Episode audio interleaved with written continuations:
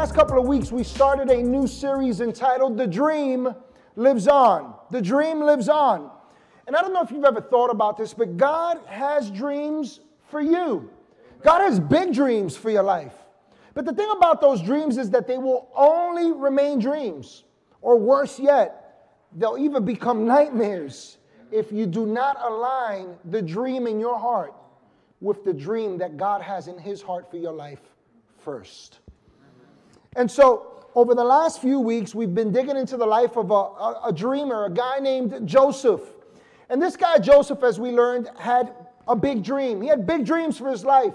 It was, it was big because it was given to him by God. So you see, he got a revelation from God that he was created to be a ruler, that he was created to be a man of great influence, that he was one that God would use with this influence and with this desire to do great things, to rule and to reign, that God would use him to be the one who would initiate the onset of a great nation to be birthed out of the place of Egypt, the people of Israel.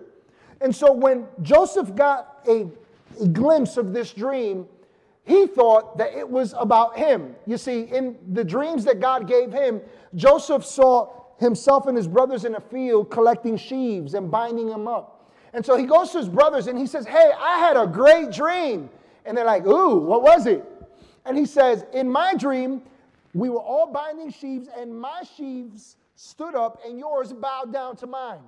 And the scripture says that they hated him for it that they despised him for it. And then he has another dream, and in this dream, he gets a glimpse eh, of what God is doing. It's the one and the same dream, and in this dream, uh, the, the sun, the moon, and the stars bow down to him. And he shares this dream with his brothers and with his father and with his mother. And the Bible says that his father rebuked him and said to him, Shall your mother and I and your brothers all bow down to you? Shall you be king over us? And the Bible says that David uh, I'm sorry, David, Joseph uh, was excited about this. He's sharing this with them, but you see, it was premature. He was taking it out of context. He took a big dream that God had for his life and he made it small by making it about himself. And as a result, as we saw over the last two weeks, it blew up in his face as his brothers betrayed him. They tried to kill him, and then they eventually sell him into slavery. And the scriptures, it's interesting, but they're very clear about what the intent of his brothers were, uh, was in, in selling him off. It was to kill the dream. But the thing about it is this God's dream lived on. And I want to encourage your heart and your faith by reminding you of this that even when your dreams appear dead, even when you don't perceive nor can understand what God is doing in your life, where He's taking you, there is a dream that lives on. And as you continue to align yourself with the heart of God, as you continue to seek after the wisdom of God, as you continue to uh, uh, uh, be disciplined about growing in your faith and pursuing all that God provides as an opportunity for you to grow that faith and to grow with others, as you continue to do that, that dream becomes clearer and clearer. And so Today, we're going to be picking off where we left off last week in the life of Joseph in Genesis 39. And at this point in his life, Joseph is a slave. And so it says that from the, in Genesis 39, starting at verse 5, it says, From the time he, meaning Potiphar, his slave master, put him in charge of his household and of all that he owned, the Lord blessed the household of the Egyptian because of Joseph. And so while Joseph is a slave, Joseph begins to find himself with opportunities before him to lead, to rule. Listen, he's in training for his calling, he doesn't realize it. And so it goes on to say uh, that the blessing of the Lord was on everything that Potiphar had, both in the house and in the field. And so Potiphar left everything he had in Joseph's care. With Joseph in charge, he did not concern himself with anything except the food he ate. Now, Joseph was well built and handsome. That just simply means sookie sookie, quack quack. Mm-mm-mm. Right? He was a good looking guy. And after a while, his master's wife took notice of Joseph and said, Come to bed with me. But he refused. This is what he says With me in charge, he told her, my master does not concern himself with anything in the house Everything he owns, everything he owns has he has entrusted to my care. No one is greater in this house than I am. My master has withheld nothing from me except you, because you are his wife. How then could I do such a wicked thing and sin against God? And though she spoke to Joseph day after day, he refused to go to bed with her or even be with her. And so one day he went into the house to attend to his duties, and none of the household servants was inside. She caught him by his cloak and said, Come to bed with me. But he left his cloak in her hand and ran out of the house.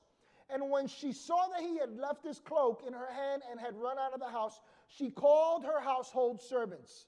Look, she said to them, this Hebrew has been brought to us to make sport of us. He came in here to sleep with me, but I screamed. And when he heard me scream for help, he left his cloak beside me and ran out of the house. She kept his cloak beside her until his master came home. And then she told him this story The Hebrew slave you brought us came to make sport of me. But as soon as I screamed for help, he left his cloak beside me and he ran out of the house. I'm sorry, I, I read backwards. Uh, when his master heard the story, his wife told him, saying, This is how your slave treated me. He burned with anger.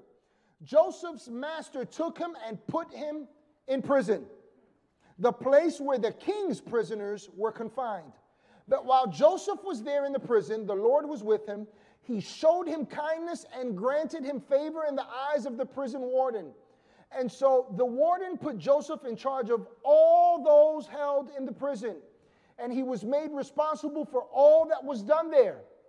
The warden paid no attention to anything under Joseph's care because the Lord was with Joseph and gave him success in whatever he did.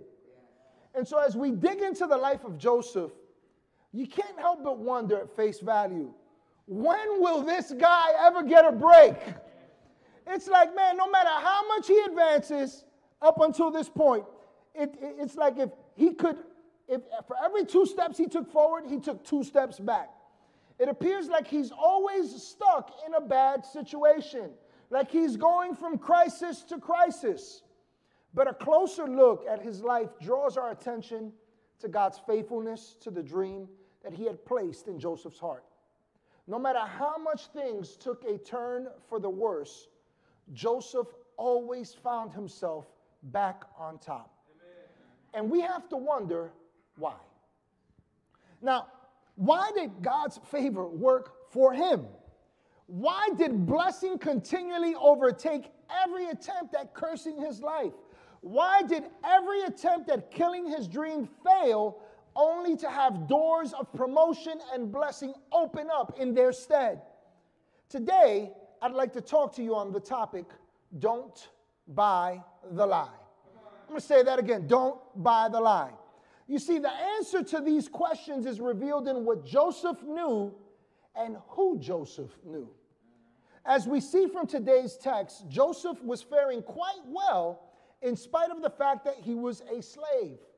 We find him prospering. We find him in authority. We find him in training on the path to his destiny as a ruler while being subjected to slavehood. And careful review of Joseph's life teaches us something that we must all understand if we are to ever reach our full potential and the realization of the dreams that God has placed in our hearts. The dream that God has placed in your heart. It's this it's that God's dream does not come without opposition. I'm going to say that again.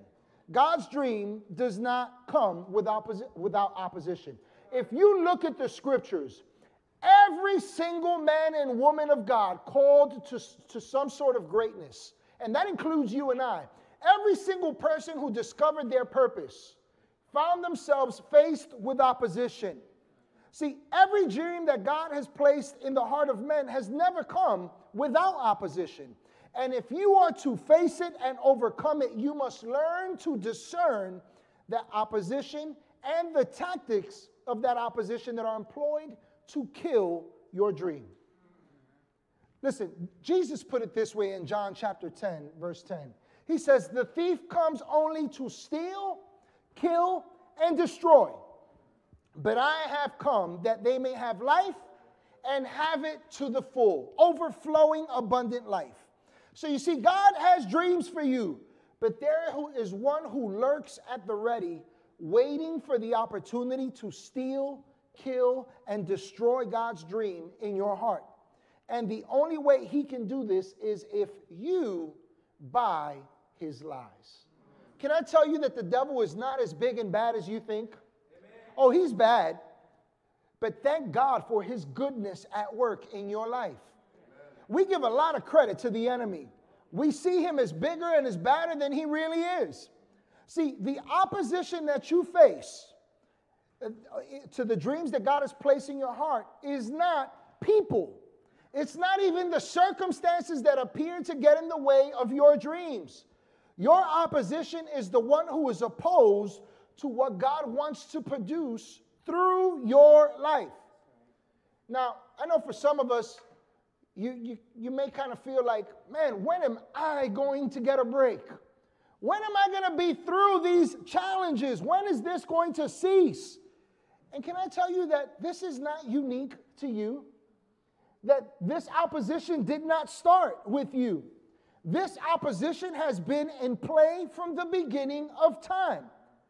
It's in play from the beginning of time because the enemy is intent on stealing, killing, and destroying something that God gave all mankind from the beginning of time. Let me show you what I mean. In Genesis chapter 1, I'm going to read from verses 26 and 28. I'm just going to kind of skip through them a little bit. But in verse 26, God says, Let us make man in our image, in our likeness, so that they may rule over the fish in the sea and the birds in the sky, over the livestock and all the wild animals, and over all the creatures that move along the ground. So, what I want you to see is that the scripture says that God intended mankind to rule. Verse 27, it tells us that God created mankind in his own image. In the image of God, He created them. Male and female, He created them. So there is no gender that is excluded from the power and the image of God that has been deposited in you. It's part of your DNA, it's part of your makeup. In verse 28, it says that God blessed them. In other words, He said, This is what I created you for, and so I bless it it says that he told them to be fruitful and to increase in number, to fill the earth and subdue it. In other words, take authority over it. And he says that he told them, rule over the fish in the sea and the birds in the sky and over every living creature that moves on the ground. So, from the onset of creation, mankind was destined to reflect, to act according to, and be like God on the earth to be just like your daddy. It's why God commanded the blessing upon them in the beginning. It's why that same blessing is upon you. It's why they were told to be fruitful and multiply. It's why their lot and your lot in life calls for you to rule in the earth. You got to understand something that when God made all creation on the sixth day, he looked at it and he says, Well, it's all done and it's all good. It's very good. And on the seventh day, he rested, not because he was tired, but because there was no more work to do. It was complete. Isn't it interesting that after the, that when Jesus Christ was crucified, before he gave up his last breath, he said, It is finished. It is finished. See, in Christ, it has been completed and we now have been redeemed. You know what that word redeemed there means? We've been bought back to the place where we were always intended to be. The problem with too many people today is we don't understand who we are, what our design is, and what we've been called to. You are not the tail. The scripture says you are the head. You are not beneath. The scripture says you are above only. Listen closely. You have been restored to the place of authority. So, how is that relevant to what we're discussing today? Because Satan opposes what God always intended for mankind. Listen to Hebrews chapter 2 in verse 6. It says, What is mankind that you are mindful of them? A son of man that you care for him. Now, watch this. This is talking about you and me. It says, You made them a little lower than the angels. You crowned them with glory and honor. Watch this, and put everything under their feet. Mm. In putting everything under them, God has left nothing that is not subject to them. Now, here's why this is important for us to consider because the reason why Satan opposed man in the beginning and opposes you today is because his intent is to kill the dream so that you will give up your identity.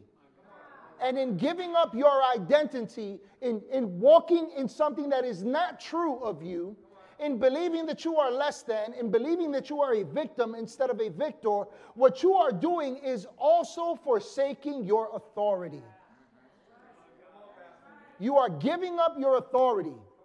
You are not walking in the power of God.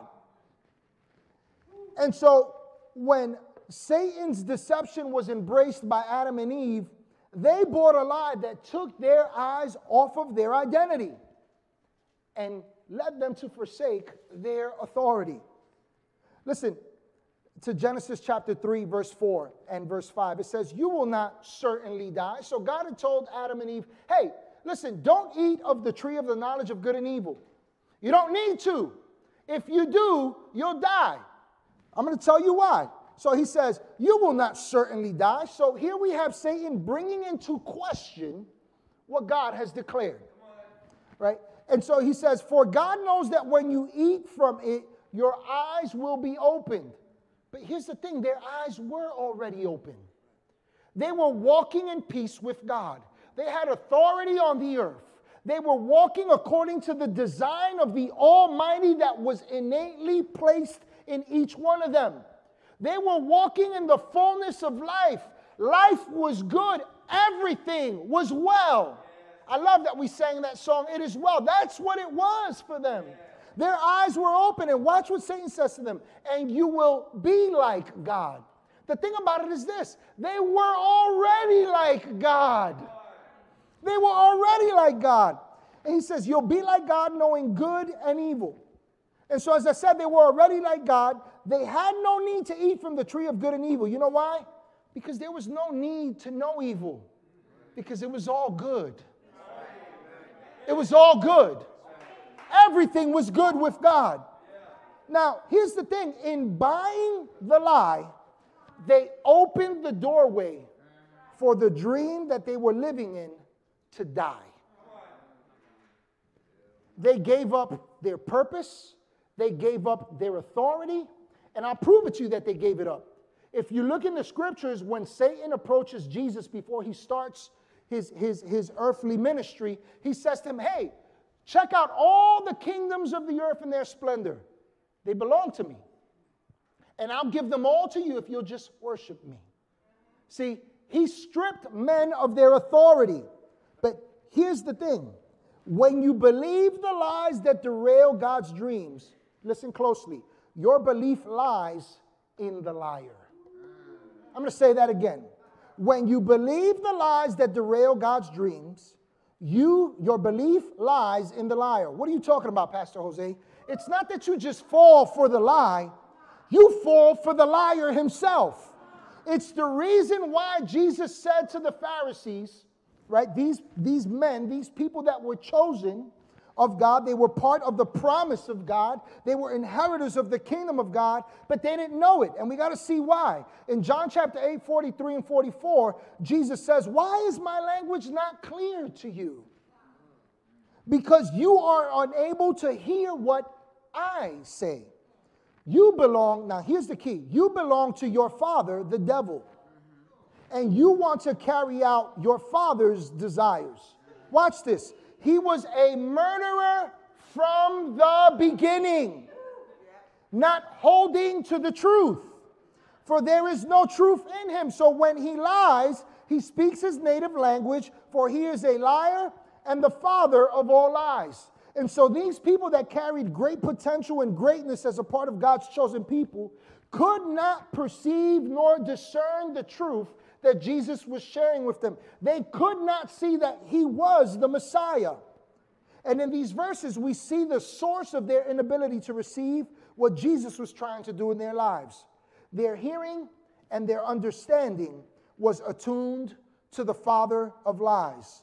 And as a result, they became children of the liar. And they lived a lie. So, why is that important to understand? Because Joseph came face to face with a plot that was rooted in lies that could have opened the door for the enemy to steal, to kill, and destroy God's dream. And the reason why he didn't fall for the lie was because his eyes were set on a greater one and a greater truth. Listen to uh, Joseph once again in, in verse 9 of Genesis 39, it, his response to the lie at work. No one is greater in this house than I am. My master has withheld nothing from me except you, because you are his wife. How then could I do such a wicked thing and sin against God? See, while Joseph had achieved some level of greatness in the midst of his circumstances, Joseph stayed true to what he was destined for. Let me be very clear that when you stand for the truth, it doesn't mean that challenges will not come. It does not mean that things will not apparently go bad, but you must rest assured and stand in this that because God is good, you are good, it is well, it will work out. There is a destiny, there is a purpose, there is a light always at the end of the tunnel for you because you have been made in the image of God. You've been called by God. He's promised to never leave you, He's walking with you through this whole process. See, Joseph was living in the fulfillment process of God's dream, and therefore he held God's he held God and his standard of truth as greater. See, when you have the truth, you have no need to buy the lie that threatens God's dreams in you. Now, I'm not talking about simply knowing what God's word says. I'm not talking about simply having a Bible. I'm not talking about simply going to church or you know going to worship or surrounding yourselves with people that, that believe in the word. All that is good and valuable, but you have to go beyond the cover of Christianity. You have to go to the place where you're not just mimicking what you see, but you're believing it in your heart for yourself. And it's in that place where when challenges come, let me tell you, you will stand and you will stand some more.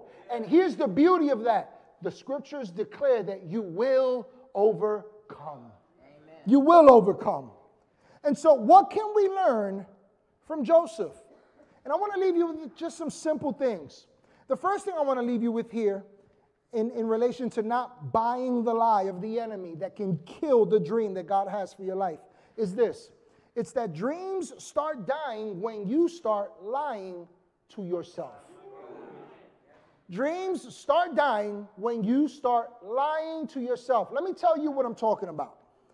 There are those who are quick to ascribe blame when the dreams God has given them go awry. Here's what it sounds like The devil made me do it. Here's what it sounds like The devil has stolen my dream. Here's what it sounds like the devil's attacking me. But the truth is that Satan can only steal, kill, and destroy what you place under his authority. Go back to Adam and Eve. He had no right, he had no authority, he had no place in the garden until they said, You know, that's true. We should be like God. We should know good and evil. Yeah, you know, God is withholding something from us. Who was lying there? The enemy introduced the lie, but you see, the lie only has power unless you begin to lie to yourself.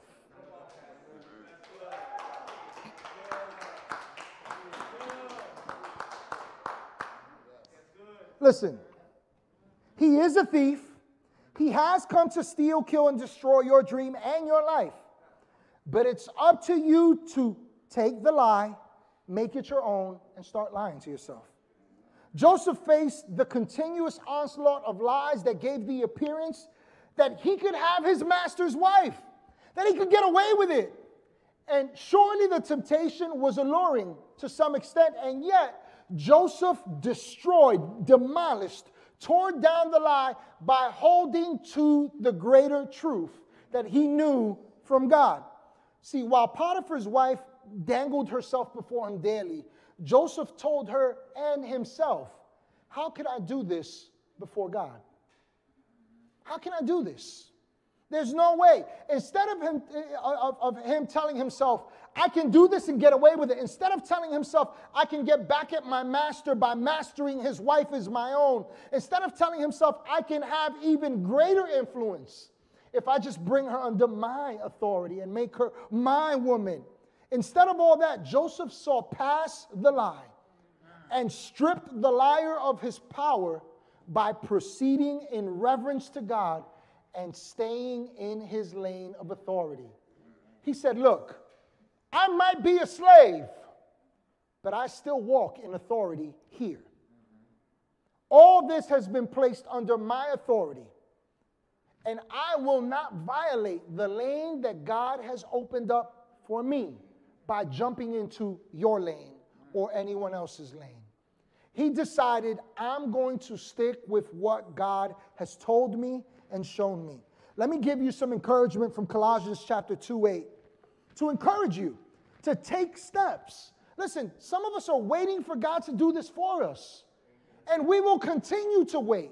God has called you to act upon what He's giving you. Listen to Colossians 2 8. He says, See to it that word see to it, that, that term see to it there means to be aware and act according to that awareness. He says, see to it that no one takes you captive through hollow and deceptive philosophy, which depends, watch this, on human tradition and the elemental spiritual forces of this world rather than on Christ. See, it's up to you to be aware and to act upon that awareness so that you do not become captive. And to do so, the scripture gives us great insight here that you must look past the shell of what appears good but is deceptive. Let me give you an example of what I mean. So, notice the scripture says that we are to see to it that no one takes us captive through hollow or deceptive philosophy. Ladies, any ladies in the house? Wow. The coffee was not strong enough this morning. It definitely was not strong enough this morning. Something happened there. Listen, ladies, I want you to imagine that the man of your dreams is here. Right? Oh, amen. Amen. Amen. And for those of you that are waiting, he just may be here. Lord, I'm still praying on that one. More marriages, more families. So, anyway, let's get back to this. I want you to cons- I want you to imagine this, ladies, that the man of your dreams is here and he gets up and he goes, Baby, I want to express the full measure of my love to you. And he pulls out a little box like this. And he gets on bended knee before everyone and he says, Will you marry me? And you're going, Oh my God. And everybody's going, Oh. Right? And you open the box and it's empty. Yeah, how's that going to work for you? Right? it might get a little uh, uh, it might get a little ugly in here after that, right? So I want you to consider what the scripture says. See to it that no one takes you captive through hollow,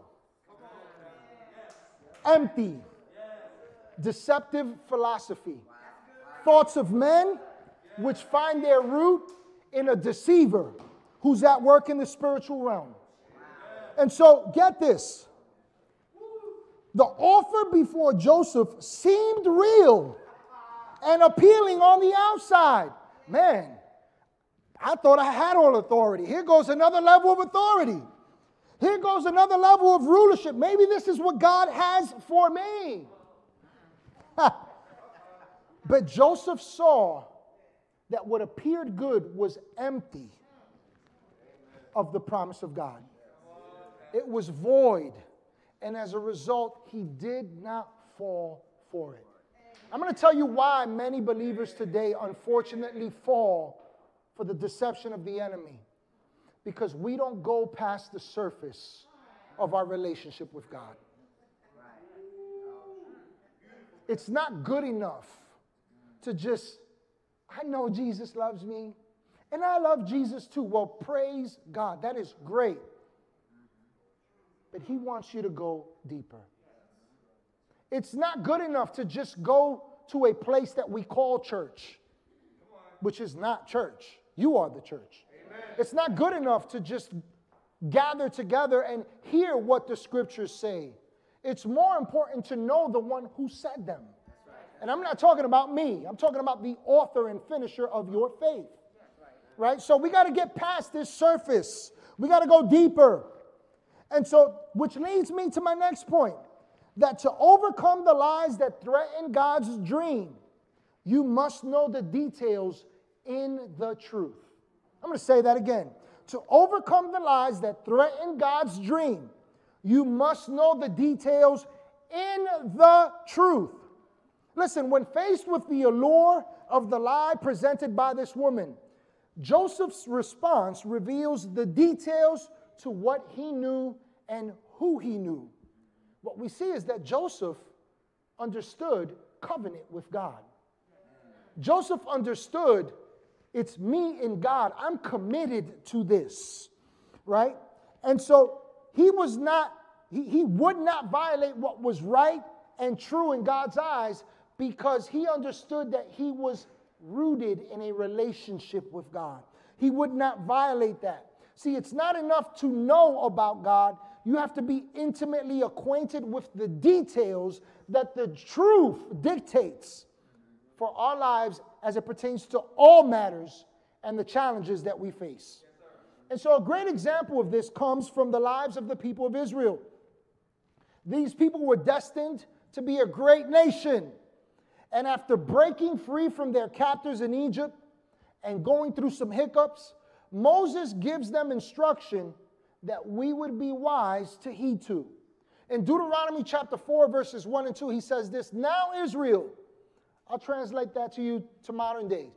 Now, people of God, at this very moment, I'm speaking to you, says God. Hear the decrees and laws that I'm about to teach you. Follow them so that you may live and may go in and take possession of the land the Lord, the God of your ancestors, is giving you. Do not add what I command, do not add to what I command you, and do not subtract from it. But keep the commands of the Lord your God that I give you.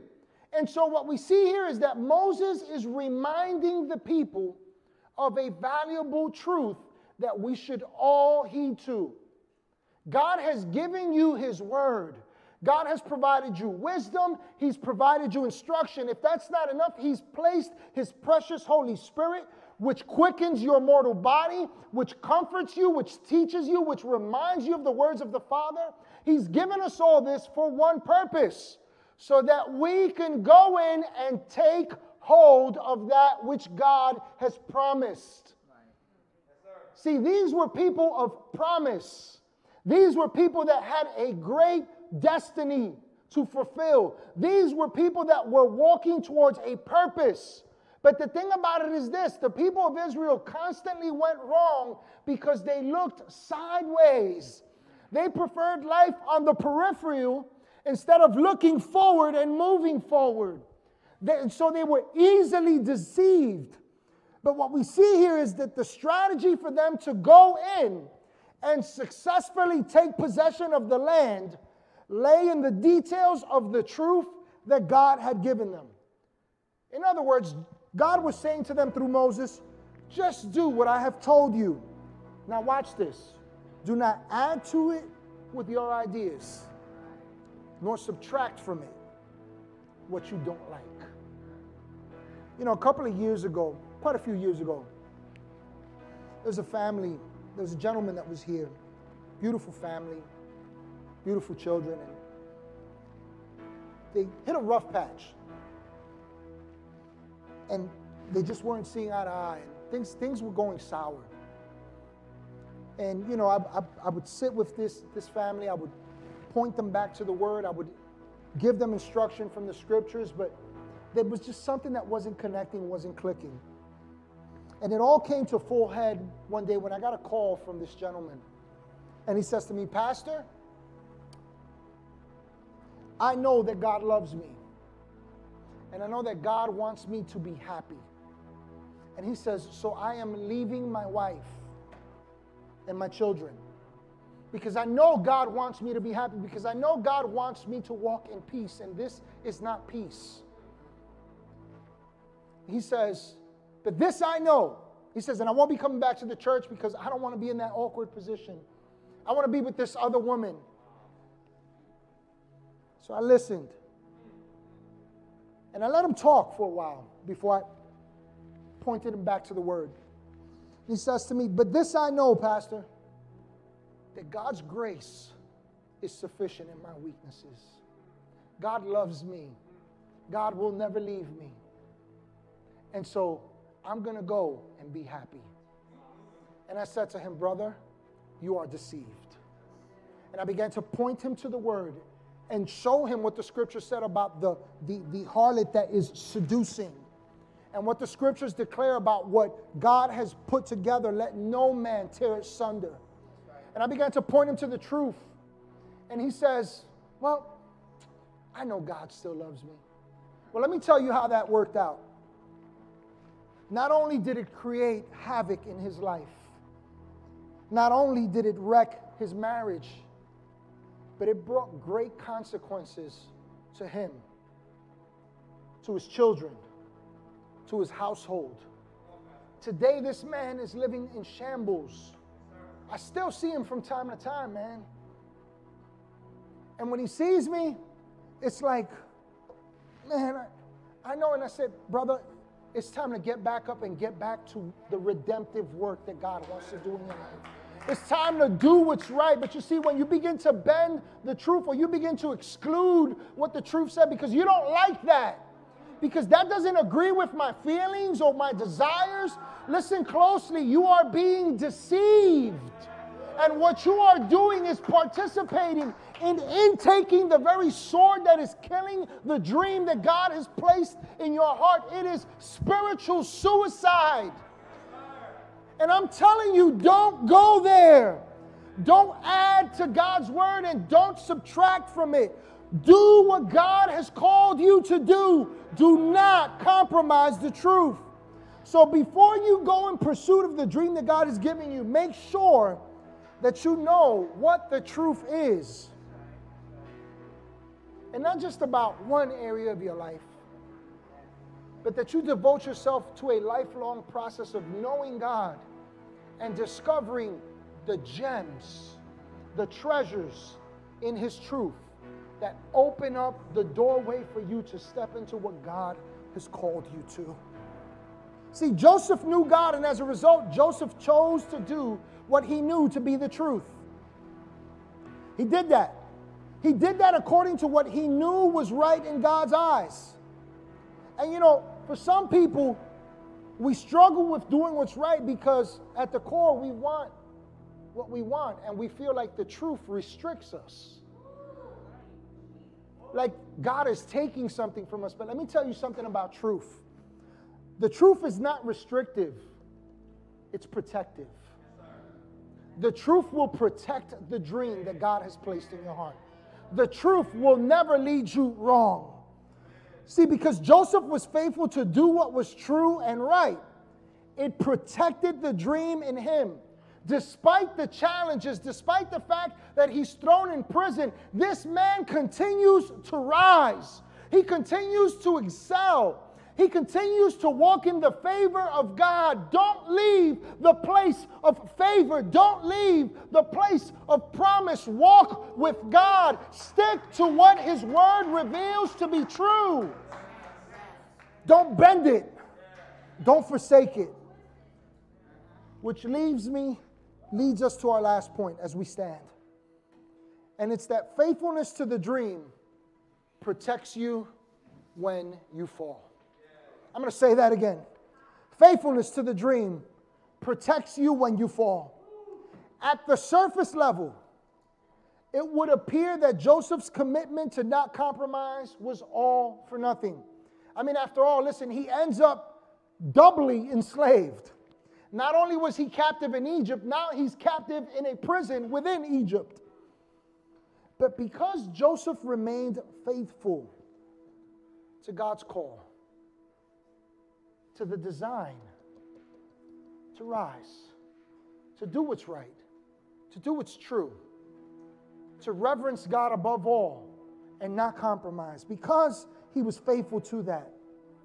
Even when he fell into the hands of the jailer, listen closely, the jailer lifted him up. Proverbs 16 7 says this When a man's ways please the Lord, he makes even his enemies to be at peace with him. Listen, the very people that you go, oh, I hate that person, or they hate me, you've got the favor of God. You continue to do what God has called you to do. Let them talk, let them murmur, let them complain, let them rise up. You serve a bigger God, a greater God, and He has the power to use the very enemies that rise up against you to pave a pathway for all that God has for you. And so today I want to leave you with a simple message God has big dreams for you, but you must protect what God has entrusted to you and what He's revealing to you by not buying the lie, by not lying to yourself, by not bending the Word of God by not putting your desires above His desires, by not putting your understanding above His understanding, by not putting your way ahead of His way. See, when you buy the truth, listen, it reaps a great reward. Hey, everybody, thank you so much for joining us here at Church of the Bridge today. I pray that you had a personal encounter with God, that He spoke to you powerfully, and that He met you at your place of need with this message. I also want to encourage you to go ahead and subscribe to our YouTube page. By doing so, you'll be able to check out past messages, uh, past events that we've done. You'll also be able to see what's happening now and those things that are to come. And lastly, I'd like to invite you to join with us in all that God is doing with your giving feel free to do so on our website. Again, thank you again for joining us, and I can't wait to connect with you next week.